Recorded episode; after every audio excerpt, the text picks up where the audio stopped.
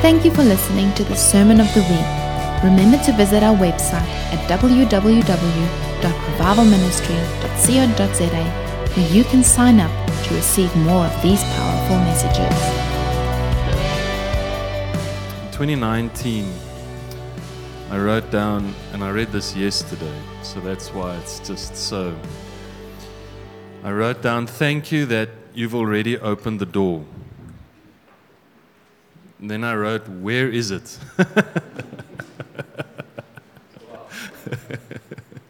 God, I thank you that you've opened it, but now show me where. Anyone got a prayer like that?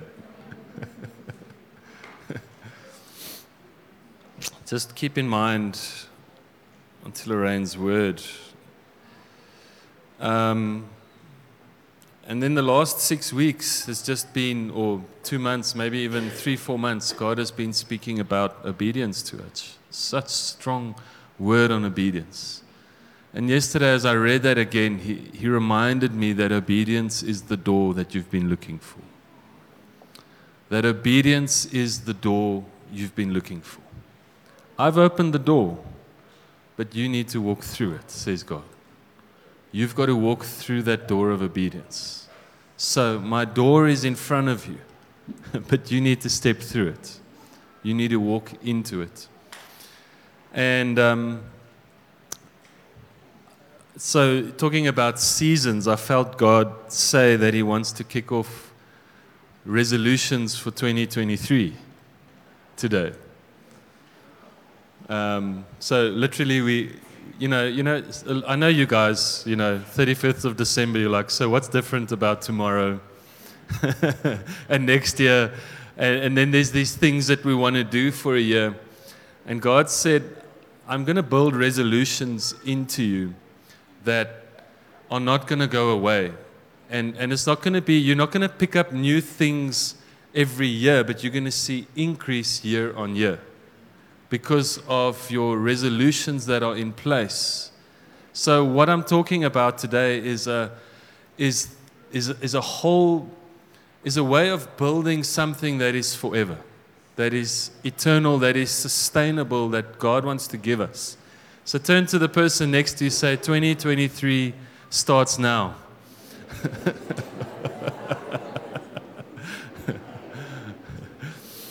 Okay. Yeah, the reason it starts now is because you're going to build building blocks into your life that become God's good habits for your life.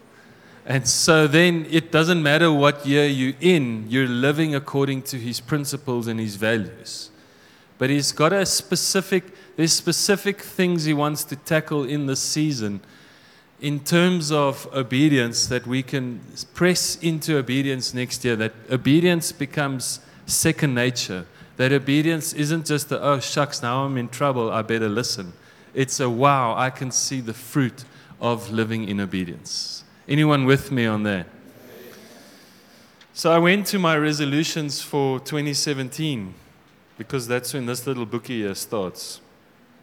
And I realized God's still working on exactly the same things in my life. Or rather, let me say, it's taken me 4 years to implement some of them. Hello? So God very clearly at the beginning of the year said He's not going to pour out more revelation unless you've applied the revelation that's already been poured out. We can't keep asking for more revelation if we haven't actually applied the revelation we've already received.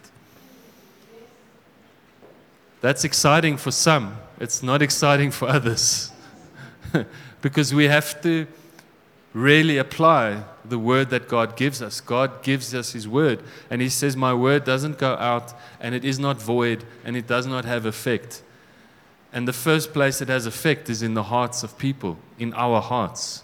So if He's saying our word goes out and it does not have an effect, He's saying it will have an effect on us. And there will be a tangible change. And we can't come year after year after year after year hoping for some new word if we haven't applied what God has already spoken. We in agreement? Okay. Awesome. Paul says in 1 Timothy 6 verse 12, he says, fight the good fight of faith.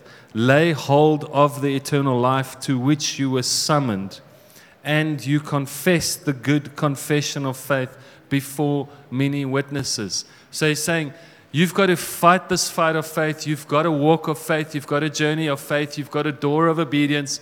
But you must do everything in your power to press into it. You must do everything in your power to fight a good fight of faith. I want to say today, it is okay to be in a battle. Anyone enjoy a battle? Okay, anyone enjoy a good battle? Okay, you cannot live a life of faith unless you're fighting for something, unless you're in a battle for something. And we spend so much of our Christian lives hoping that we don't live in a battle. But that's not what God created for us for. He said, go and take dominion. You can't take dominion unless you're fighting a fight of faith, unless you're in a battle of some sort. So our life of faith is not that we don't have battle. Our life of faith is that we're victorious in battle. And there's a very big difference. Our prayers are no longer, God, take all the hardship away. It's, God, show me how to have victory. Because God's word says we will not just be victorious. He says we will be more than conquerors. So you cannot be more than conquerors unless you're actually in battle.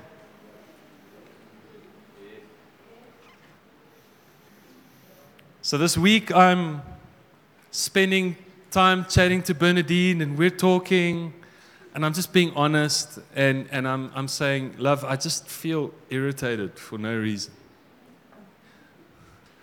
And Bernadine's like, we noticed.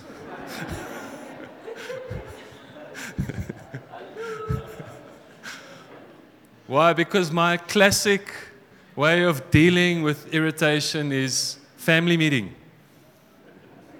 Family meeting. In the kitchen now. Okay. The dining room is dirty. The laundry is dirty. The bedrooms. Let's go. 3, 2, 1, action. Bark, bark, bark, bark, bark, bark, bark, bark, bark. Here is Daniel dealing with irritation. Anyone else in the room? Just bear. Thanks. I see that hand there in the back. I just don't want to feel alone. All right. But Bernadine brought me this feelings wheel. Anyone seen a feelings wheel? Okay, it's this beautiful color wheel. And if you don't know how to express your emotions, then it helps you express your emotions. And under irritated is anger. Under irritation is, and I'm like, I'm not really angry. Like I'm not really an angry person. If you know me well, I'm like the last guy on the planet. If Spur gives me a steak and I ask for medium rare and they give it rock solid, I'm going to feel too bad to send it back. Okay? If we're driving in the car and someone cuts in, and let me emphasize, if I'm driving and someone cuts in, someone else is pressing the hooter. It's not me. Okay, so I don't have an anger problem. I'm not fierce in battle. I'm in command and control in the tent at the back, strategy tent. Okay, that's where I am. I'm not, So I'm like, God, what am I angry with? This feelings wheel helped me have a conversation with God. I'm like, God, who am I angry with? Who, what, when? Show me, because obviously I'm angry. It's the angry quadrant. But who am I angry with? We've just come back from holiday. Yo. God says, you're angry with yourself. You're angry with yourself. You beat yourself up the whole time. You're constantly, your first go-to is anger with yourself. And so you harbor anger and it comes out as irritation, frustration. And I'm like, speak, Lord. I'm listening. The problem with these sermons is now I can't call a family meeting anymore.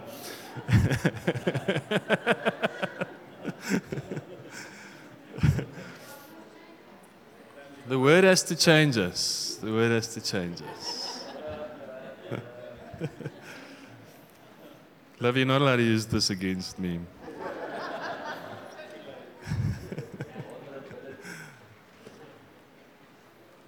Okay. It's not battle that's a problem, it's how and why we go into battle that's the problem.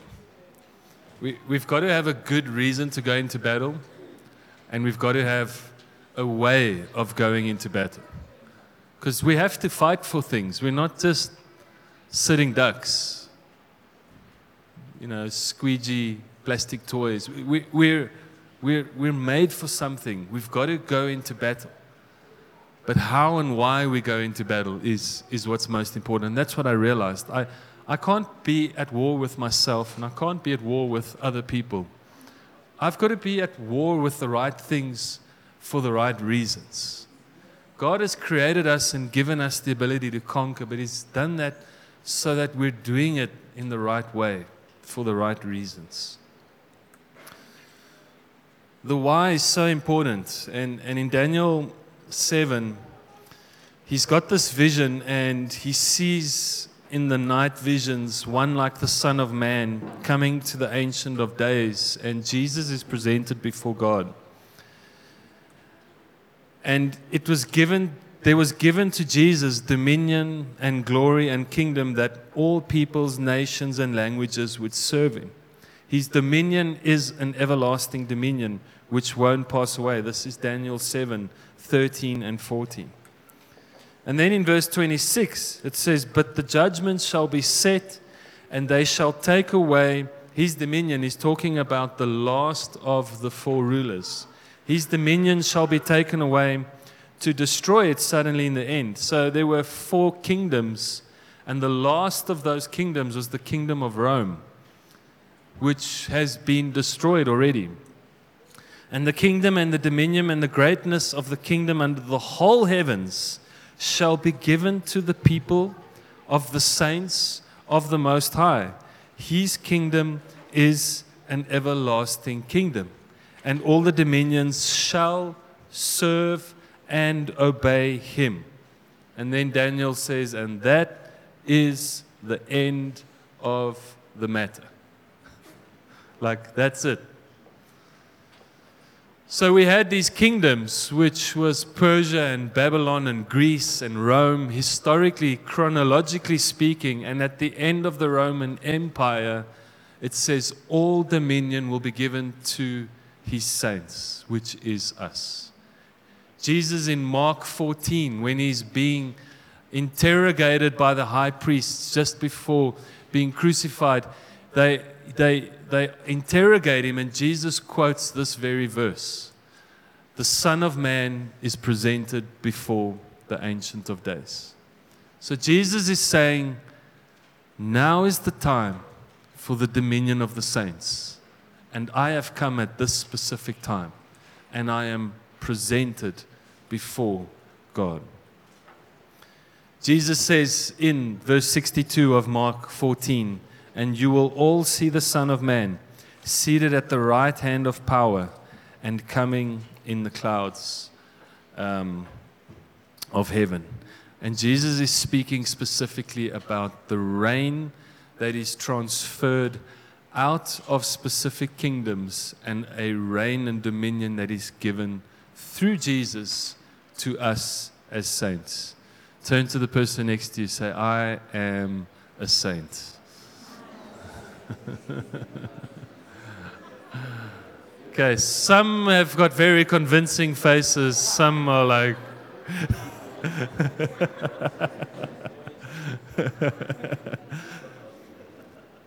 So historically, God had given authority to certain nations, but now the account has been transferred into the hands of us as saints. And there is no longer a nation that will represent God, because all people will now represent God.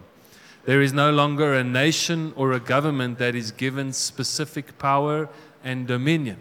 Power and dominion is given to us as saints, okay? The point, the problem or the big value here is that you cannot have dominion of the world unless you have dominion of what is on the inside. So there are four, if I take a parallel out of Daniel, I realize there's four beasts we need to conquer. Four spiritual kingdoms we need to conquer. Because on the wheel of feelings, there's one quadrant of joy and the rest is all negative. The others are anger, fear, sadness, and disgust. Well, the one I found online. There's others. But the one that I was looking at had four quadrants of negativity and one quadrant of joy. Now we know the joy of the Lord is our strength. Joy is everything. It's in His joy that we actually can go forward. We spoke last week on praise. And how many of you had a week of praise? Funny, huh? I preached on praise and I had a week of irritation. Not all week. I had good times. But there were moments where I kept saying, but God, you said we need to praise. So now I'm trying to praise. You can't praise. You have to praise. You praise away the enemy, right? So the enemy is internal. Your quadrant of joy should be bigger than all the other quadrants. Okay, so the first quadrant is anger. How do you know you're angry? Well, if you're irritated, if you're defensive, if you're aggressive, if you're tense. The second enemy is fear. How do you know you have fear? Well, if you have feelings of insignificance, if you feel overwhelmed, if you feel anxious. How do you know you have feelings of sadness? Well, if you have feelings of depression, burnt out, you're feeling lonely. Disgust is another one I relate to. Disgust is good. Like if someone puts a meal in front and you see worms coming out, if you eat it, you will die. Okay, so disgust saves your life, right? But I have another kind of disgust, which I didn't realize, is I feel embarrassed easily. I feel judgmental. I often feel ashamed. It's like I can't watch a musical. Anyone like musical movies? Anyone? They put them up. I can't. I'm like, why are all these people singing the same song randomly in the street? That makes me feel awkward. Like, I'm not getting through this, okay? And all these guys who were, beating swords and stuff are suddenly doing dance moves. And I'm like, what's going on? But I realized the problem's not the musical, it's me. Okay, and we're going to delve into these week by week, but today I'm going to talk just a little bit about anger. And we're going to dance again after the service. Let the weight off. Okay, because anger is a weight. Anger weighs us down. And anger is always pointed at us. Anger is our own. We own it. And it's an enemy that we need to defeat. There are four kingdoms or four kings. So if these are four beasts, there are four kings. The first king is honor and love. The second king is to earn and invest. The third king is comfort and guide. The fourth king is to encourage. And I know there's a lot of words. But today we're going to focus on honor and love. Honor and love defeats anger. Honor and love defeats all forms of anger. You can't not be angry, but you can have honor and love. Does that make sense? So I've been trying, because I read in my Bible, I read, be slow to anger. And I can't defeat anger unless I'm living with something else, with another greater power. So if there were 4 kingdoms that were physically represented by physical kingdoms, if that dominion has now been transferred to us as saints, we've got to defeat those 4 beasts in our lives. And we've got to make that our resolution. I will be resolute in defeating the enemy. And God comes to help us and do that. So we can at any time pray and say, God, will you come and help us defeat that enemy? But God, what are you going to give me in response? What are you going to give me that replaces that which I'm trying to defeat? And God comes and gives us the strength to do that. Honor and love always represents Christ's identity. Honor and love always establishes and recognizes Christ's identity in others. Honor and love always protects an inheritance. Now, you might not, if you haven't been here in the last couple of weeks, an inheritance is something that God gives us. It's the what we have in hand that God gives us. And God always gives us something so that we can use it in obedience and see fulfillment of promise through that. Remember that, what we were sharing. Okay, so honor and love always protects the inheritance that God gives. And our eyes have to be adjusted to what has God given us. So this is my inheritance. And the first thing I can recognize with my inheritance is that no one can take my inheritance away. No one. No one can take what God has given me away. If God has given it, He's not going to let someone else take it. Now, just spending time in counseling with couples and people, I realize this is very hard to comprehend because we place or we think that what God has given us is physical. He gave me cash. He gave me money. He gave me a house. He gave me cars. But we don't realize that what God gives us as an inheritance is our nature, our personality, our strengths, our abilities, maybe people around us, opportunities, vision, and promise. So if God has given you vision, if He's given you promise, if He's given you an ability, then no one can take that away. That's why Jesus says, don't be afraid of him who can harm the body, who can take what is physical, but rather be afraid of he that destroys the soul. Does that make sense? Because once your soul is destroyed, you lose your inheritance. Okay, but if you are in Christ, your soul cannot be destroyed and you don't lose your inheritance. So I'm just going back because I'm bringing everyone, we want to be in the same place next year. Job had everything taken away from him, right? And you go to the end of Job, the book of Job, you go, oh, but God gave him back so much more.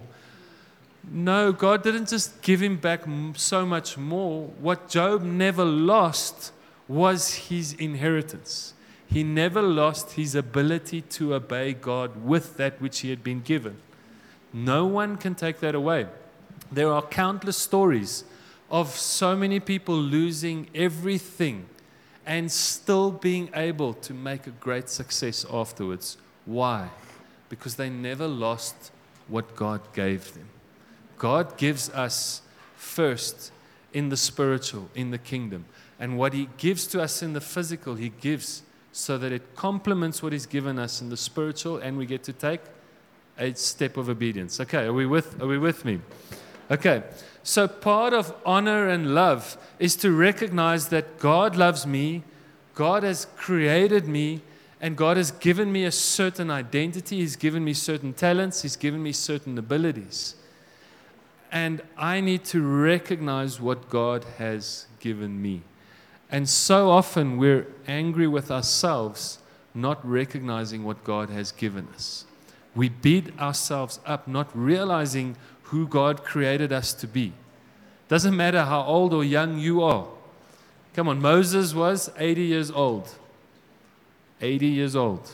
God came and said, I need you to go to Egypt. I need you to go speak to Pharaoh. And Moses was thinking about all of the reasons why he shouldn't go. So, God has given us an identity. He's given us a purpose. And we need to honor that identity and honor who God has created. But we also need to love who God has created us to be. Okay, so just say with me, I am going to honor and love who God has created me to be. Okay, don't lose sight of that. Don't lose that perspective. Okay, and that's really the why we go into battle is because we want to honor and love who God created us to be. And we want to honor and love who God has created our families to be. And we want to honor and love who God has created this church community to be. That's the why we go into battle.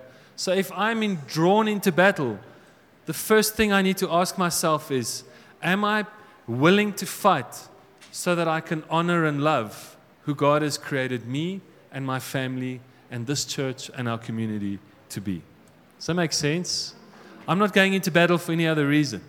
I'm not going into battle out of fear.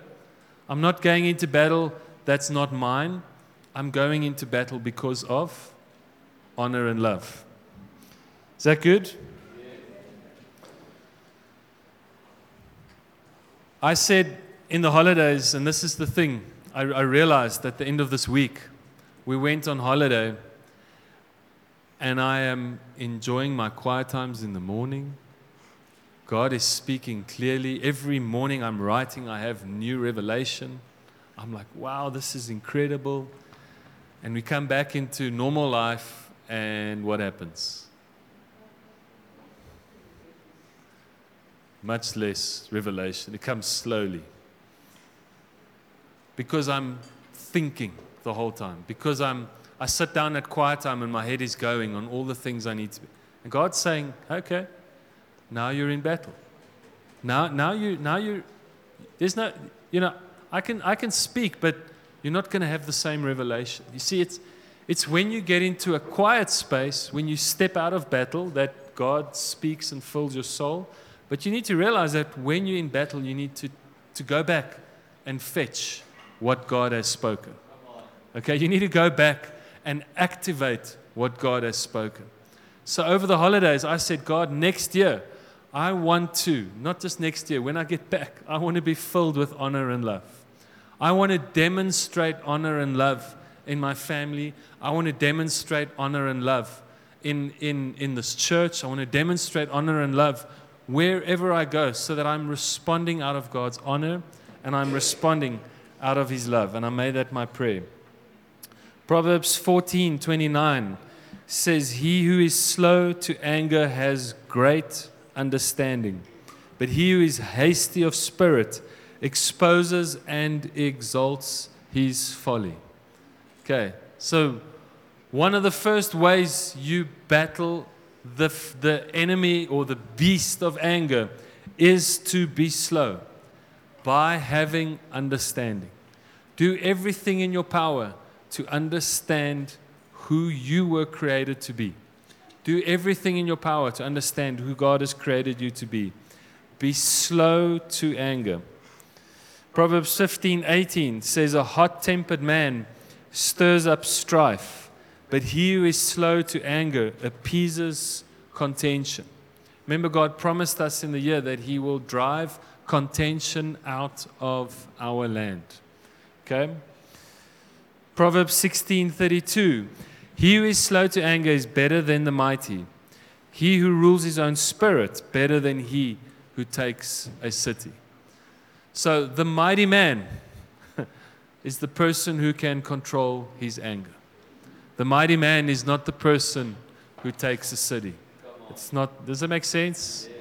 Okay, so gents, men, you want to be mighty in the house? Control your spirit. You want to be mighty in the workplace? Don't come in with strife.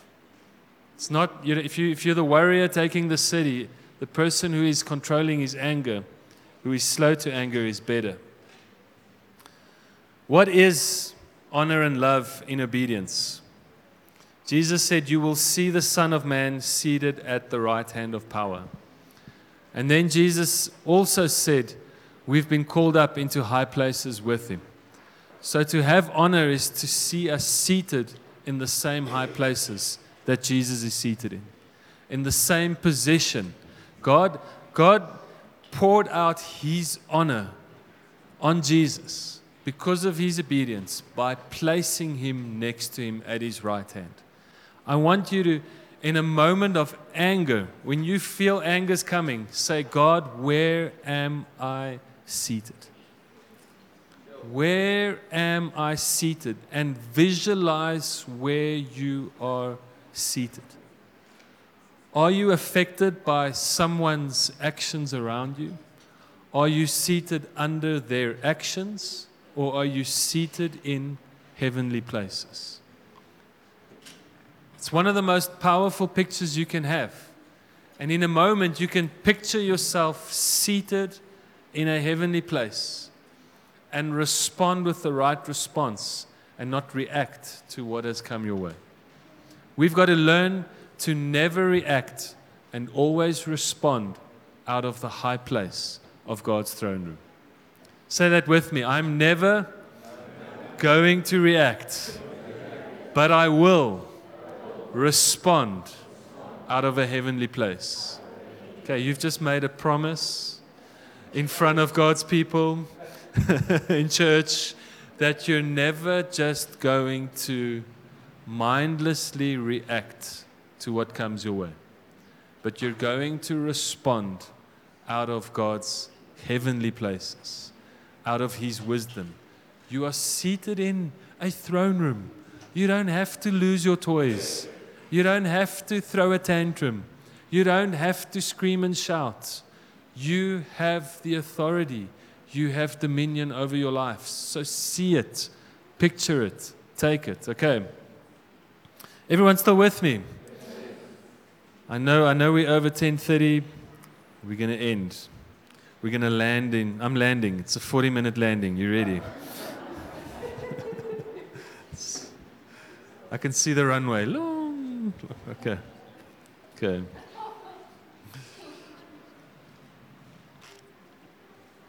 These are 4 resolutions I wrote down in 2017. God's saying, yep, they're for 2023 too. Number 1. I will receive forgiveness, and I will give forgiveness. Say that with me. I will receive God's forgiveness for my life, and I will give loads of it. I will forgive easily. See, not receiving forgiveness will keep you in sin. If we don't receive forgiveness, it keeps us missing the mark. It keeps us in a cycle of anger. So, receive God's forgiveness. It's just, I had to sit this week and go, God, I receive your forgiveness over my life. Because if I don't, I'm going to stay angry with myself. And I'm going to be angry with everyone else, even when they don't deserve it. So, Father, I receive your forgiveness. I just took a moment and I received. I literally sat and I just breathed in God's forgiveness over my life. I want to encourage you, every time you feel anger coming up, first say, God, I want to receive your forgiveness over my life. Jesus didn't die for no reason. He died on the cross so that we can be forgiven. But we have to receive it. We have to say, God, I receive it. I take it. So receive. Number one, I'm going to receive forgiveness. This is what did I say? My resolution. Number two, I'm going to take responsibility for my own actions. I'm going to respond and never react. Important thing here, when we are taking responsibility, when we're making changes in our lives, when we're taking on new things, is that there are always pull factors and never push factors. Does that make sense? Let's say someone comes to this church from another church. I always ask, are there pull factors or push factors? Let's say you're changing jobs. You're seeking a new place of work.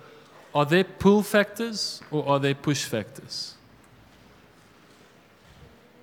Does that make sense?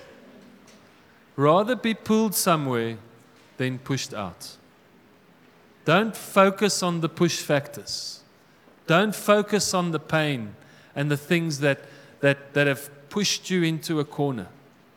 Those aren't good reasons to make a change, unless, of course, it is damaging your soul. And does that make sense?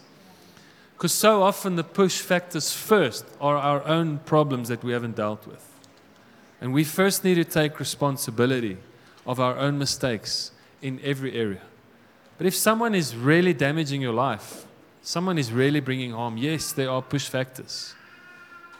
I'm talking here about taking responsibility. If I have taken responsibility, I can be pulled up to a greater place, and I'm never ever pushed out of a place. Does that make sense? Okay, I hope that makes good sense. So, when I take responsibility for my own actions, I always respond, I never react, and I always recognize the hurt that I've caused others. So I want to encourage you, it's one of the biggest tools in LAM is the reconciliation tool, is the ability to take ownership of our mistakes. So some people live in anger they have anger over themselves because they've never stopped and gone, I recognize the hurt that I've caused someone else. I recognize the damage that I've done to another party, to another place. And I want to take ownership of that, and I'm not going to run away from that. But I'm going to stand up and say, help me step into a process of trust. Help me step into a process of reconciliation. I take ownership of the hurt that I've done, and I ask for forgiveness in that area. Is that good? So I want to encourage you to take responsibility. Never ever run away. I just saw in my resolutions for 2017, deal with things immediately. Don't let them simmer. Don't let them hang. Because what happens if we allow something to simmer, we develop offense. We develop anger. In the end, the poor person who's done something is so, demonized in our hearts and in our minds when actually all that needed was a small conversation. Deal with it straight away. Okay, number 3. This is a good one. Say it with me. I will have self-control. Oh, that wasn't loud enough. I will have self-control and not other control. You with me?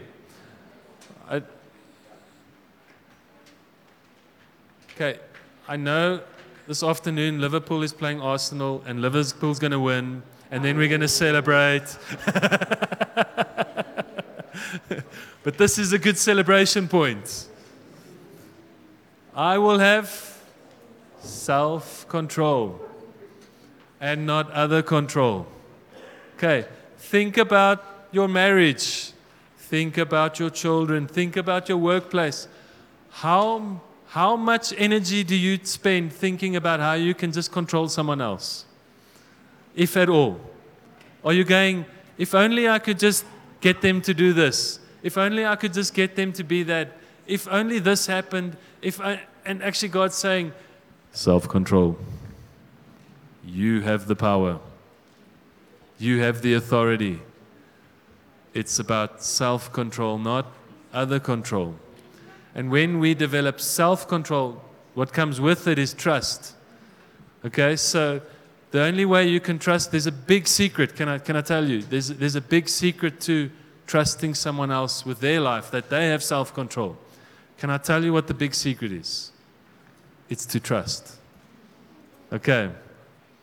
What's his name? Craig Groeschel.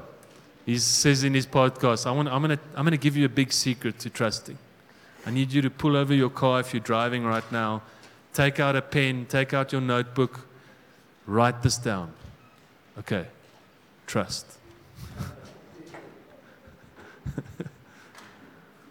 See, we have self-control over whose lives? Our lives. And what comes with it is trust. And we have relationships of trust that other people have self-control over their lives and their activities.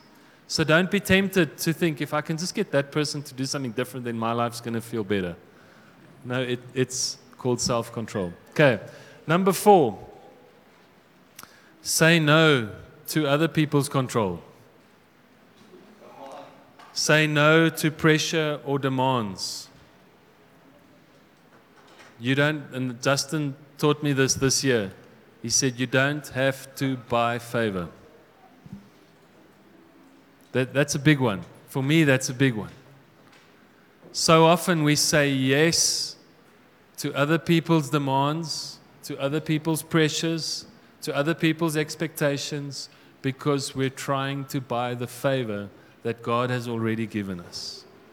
We're trying to buy what isn't ours to buy. We're trying to buy what was given to us as a free gift. You don't have to act or perform or be manipulated or be forced to do anything. Why? Because God has already given you favor, because you have self-control, and because you're in a relationship of trust. Does that make sense? Okay, so I'm speaking to both sides of the quadrant here. A, don't control. B, don't be controlled. Is that good? Alrighty. Dance like the weight is lifted. Freedom, freedom, freedom, freedom. Can I just see if you, like me, have been battling anger? Can I ask you to stand?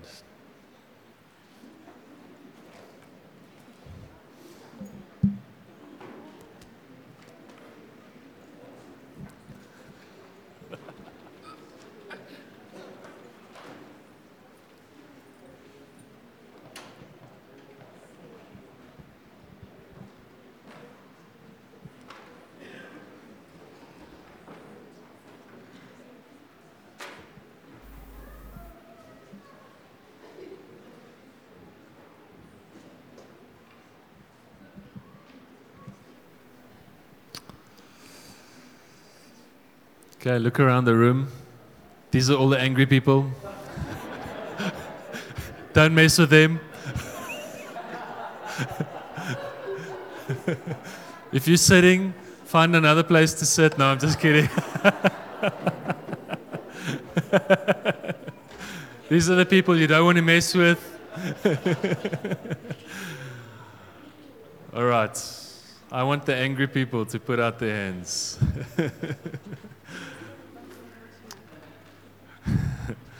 Father, I come as an angry person, someone who has battled with anger. And I ask, Lord, that you will soften my heart, that you will soften the outer edges, the outer surface of my heart. Lord, and you would allow forgiveness to penetrate deep into my heart, into our hearts. Just pray with me. Father, I ask, Lord, that you will really come pour out a new sense of freedom over our lives.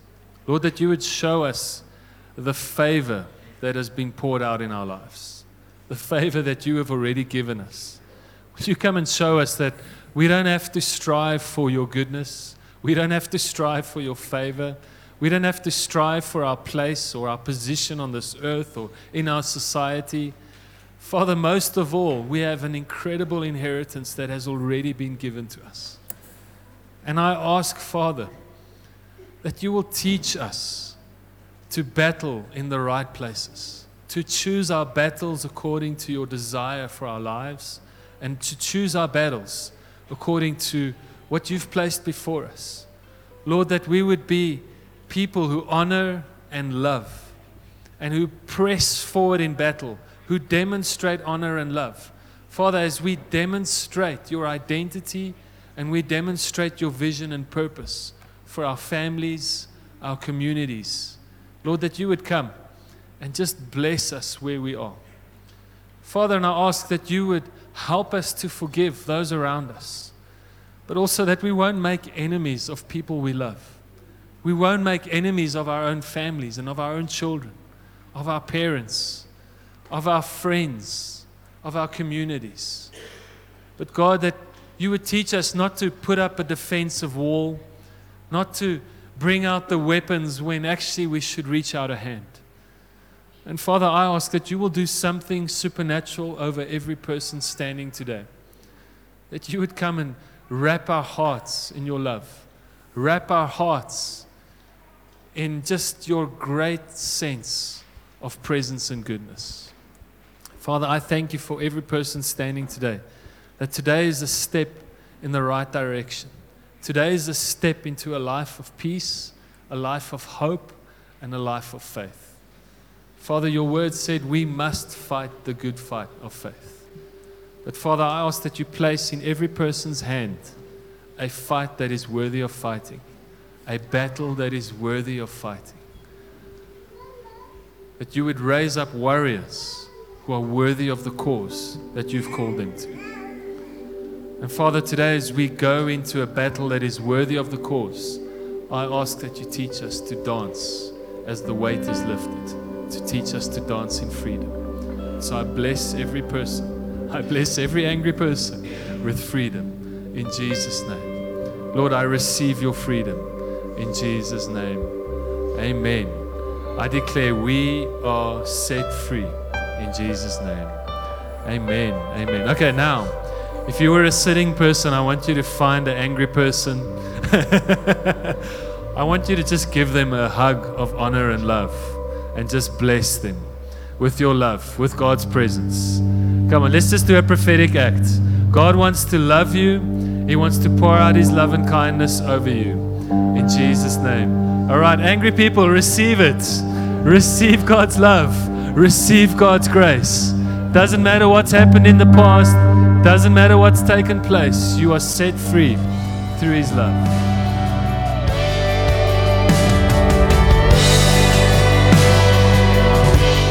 Thank you for listening to the Sermon of the Week. Remember to visit our website at www.revivalministry.co.za, where you can sign up to receive more of these powerful messages.